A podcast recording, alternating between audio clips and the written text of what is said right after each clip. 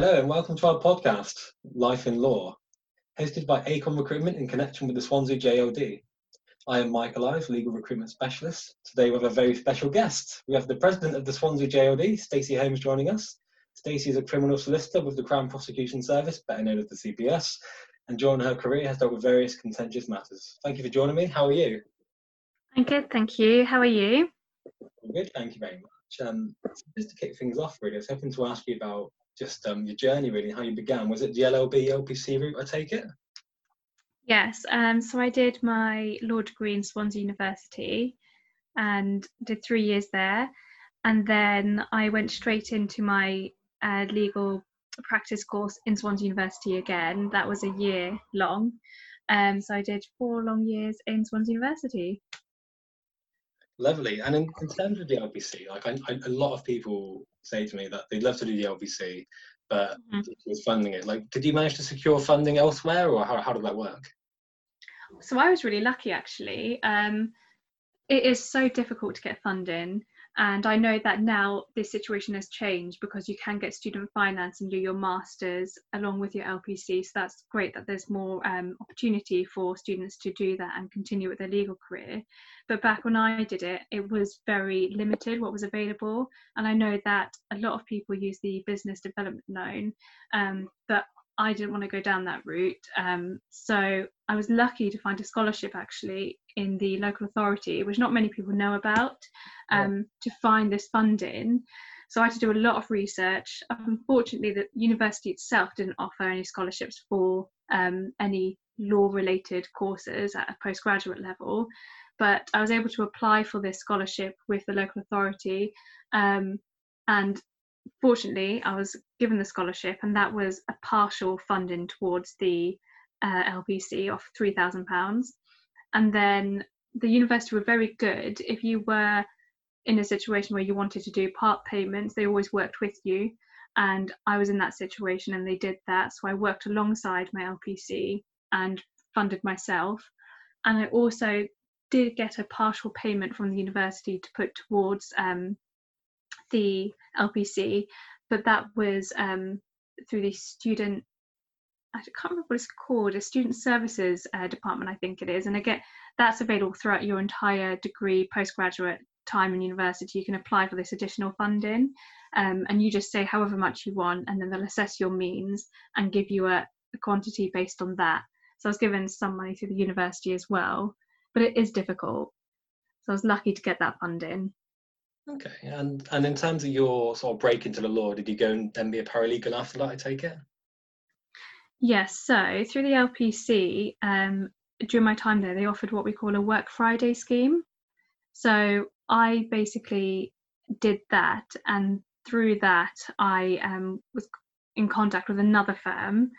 Um, and the university were very good in basically offering you opportunities and telling you when places were looking for paralegals, legal assistants. And through the university and through this placement, I secured a legal assistant job on a part time basis. Um, so I worked there, but only for a couple of months because I then found a job as a paralegal um, on a full time basis. And I moved on to Hugh James then, where I worked for five months as a paralegal in the probate department. Um, and that was very good in terms of bridging that gap between education and career and giving me some skills which I'd never um, addressed and developed before. Okay, and um, did you then secure your training contract with Hugh James or was it elsewhere? No, that was elsewhere. Um, so I was obviously working in Cardiff at the time in Hugh James, and a training contract came up in Swansea.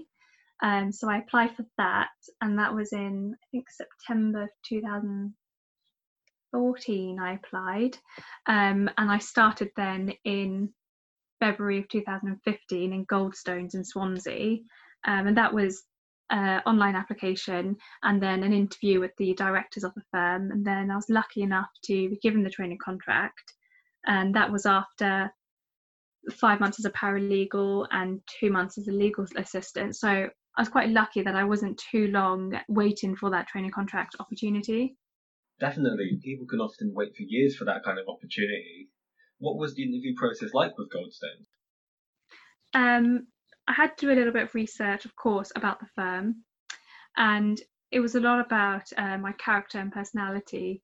I was going to be put into the criminal department, and I think that can be quite testing um, in terms of your character. And I think they wanted to see whether I'd be suitable. Um, and fortunately enough, they assessed that I was. But it was a really good interview. But prior to Goldstones, I had applied to numerous other firms um, for training contracts, and I've been doing a lot of work experience and uh, various other things in order to gain that experience I needed to have before my uh, training contract interview. And um, that was definitely the best interview I had. And I learned a lot from all those other processes in order to put me in the position I was in when I went into the Goldstones interview. So was criminal law always your plan, or was that just kind of where you fell into? It wasn't actually. That's yeah, that is what I fell into. I always had an interest in it.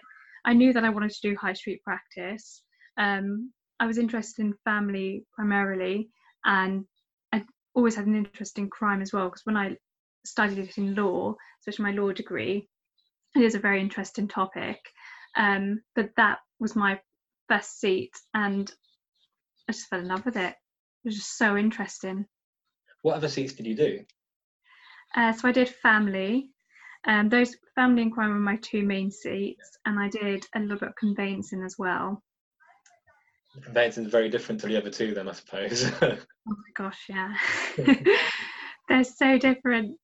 Um, but even family and crime, they're completely different areas yeah. of law. Um, both difficult in their own ways, as well as conveyancing.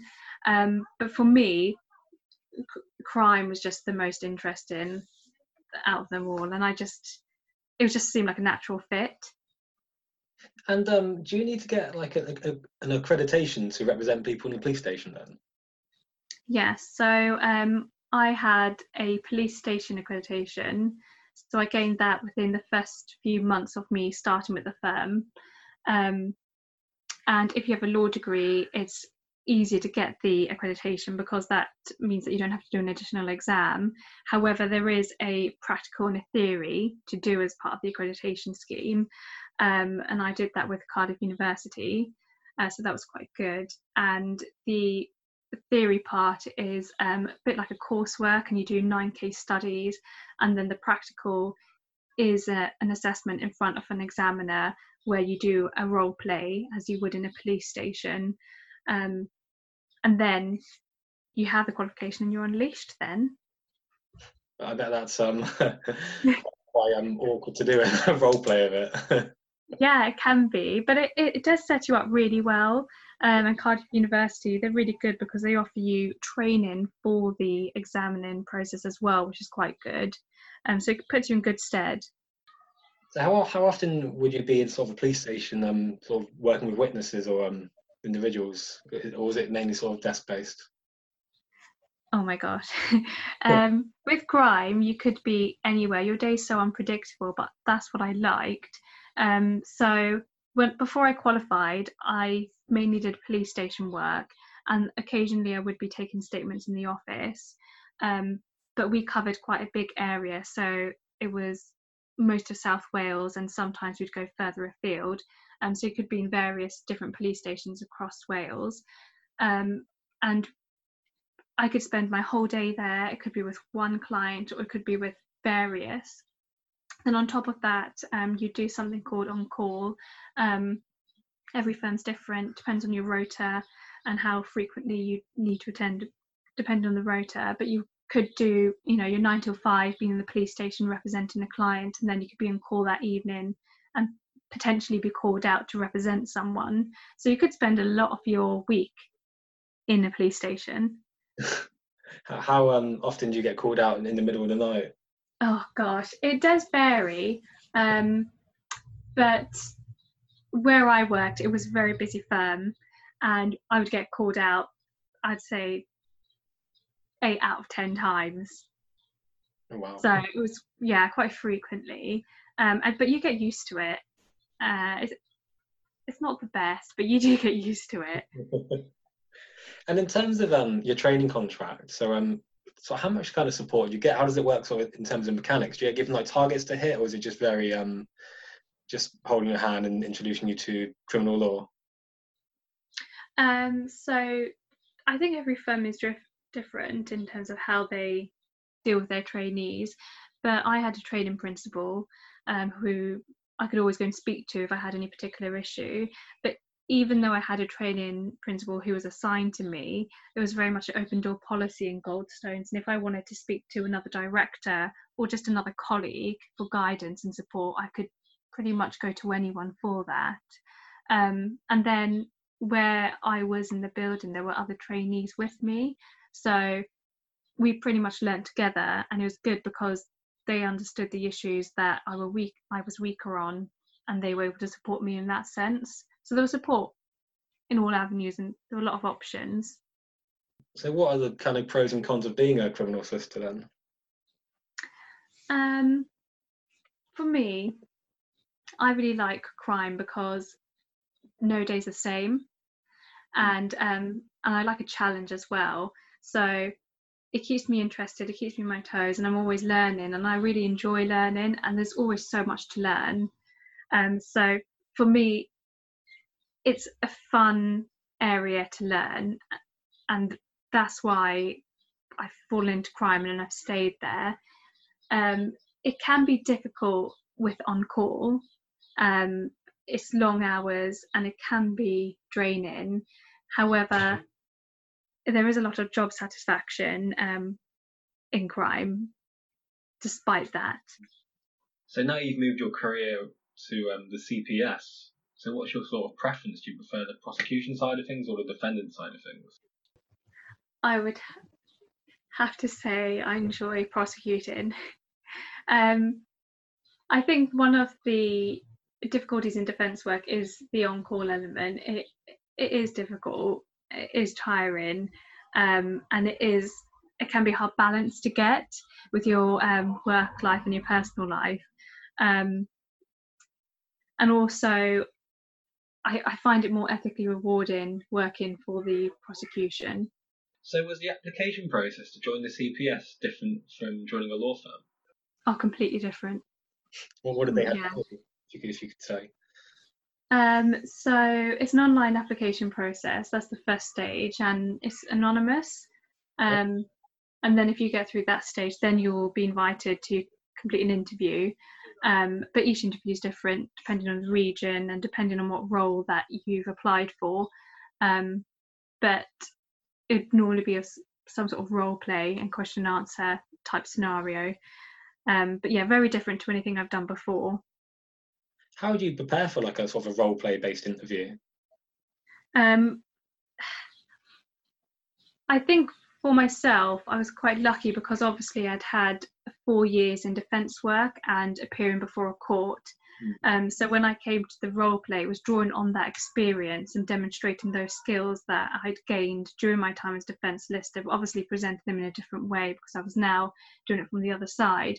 But that's how I was able to do the role play, drawing on that previous experience. And um, how has um, COVID nineteen affected your your role at the moment?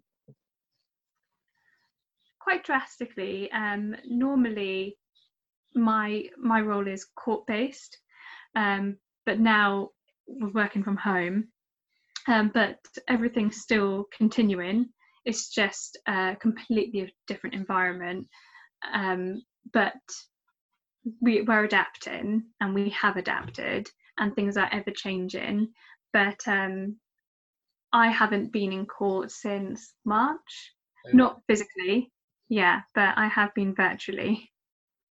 How um, does that affect the way you prepare for a case? Does, does it change anything? No. In terms of case preparation it remains the same. Nothing has changed but does it affect the way you present things? Oh, definitely. Um, being in a court is a completely different environment to presenting a case virtually, but we've adapted, and everyone has. Everyone in their individual roles has adapted. Brilliant. I think that's a great place to leave things this week. Thank you so much, Stacey, for coming on the podcast.